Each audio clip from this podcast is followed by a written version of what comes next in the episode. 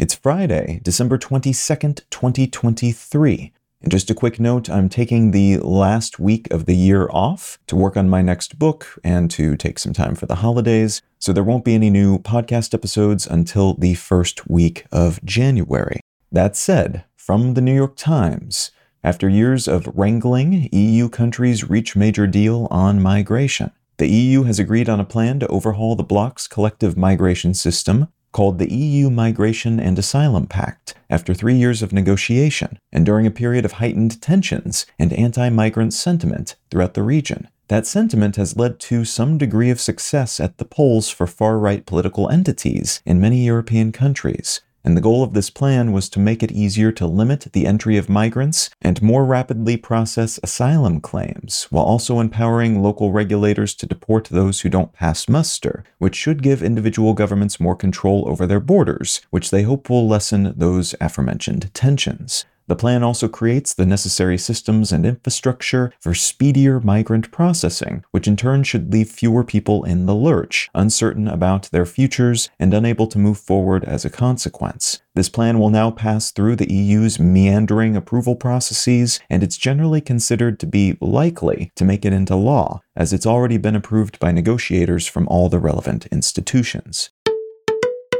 From the Washington Post, new coronavirus variant JN1 is spreading fast. The World Health Organization has designated the COVID 19 subvariant JN1 a variant of interest. Following its rapid scale up, making up around 3% of all global cases at the beginning of November, but expanding to 27.1% of all cases later the same month. Like other notable subvariants, JN1 is an evolution of previous iterations of the coronavirus, in this case, the Omicron variant that spread to seemingly everyone in early 2022. And though there's no indication that this new subvariant is more severe than previous ones, it does seem to have additional powers that help it get around its host's immunity, and there's a chance that will help it become the dominant subvariant of COVID globally in the next few months. This variant is arriving at a moment in which our global COVID tracking system systems have largely disappeared due to a lack of funding, and vaccine uptake numbers have also collapsed. So this winter's COVID wave could be a lot more substantial than last year's, but we probably won't be able to directly compare them because of that lack of data collection.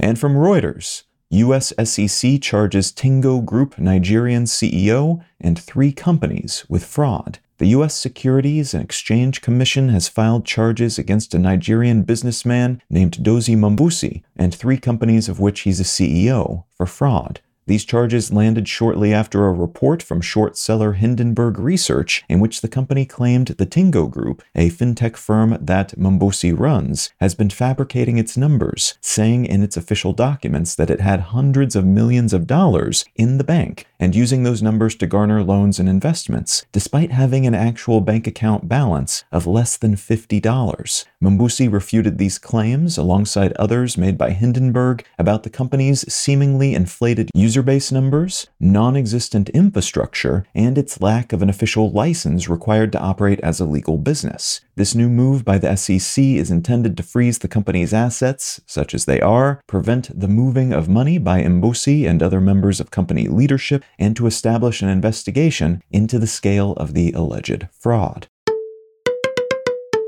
If you're finding some value in one sentence news, consider leaving a quick review wherever you get your podcasts and or sharing the show with a friend. You can find out more about this show or subscribe to the email version at onesentencenews.com and you can support this and other related projects, like the Let's Know Things and Brain Lenses podcasts, at understandery.com.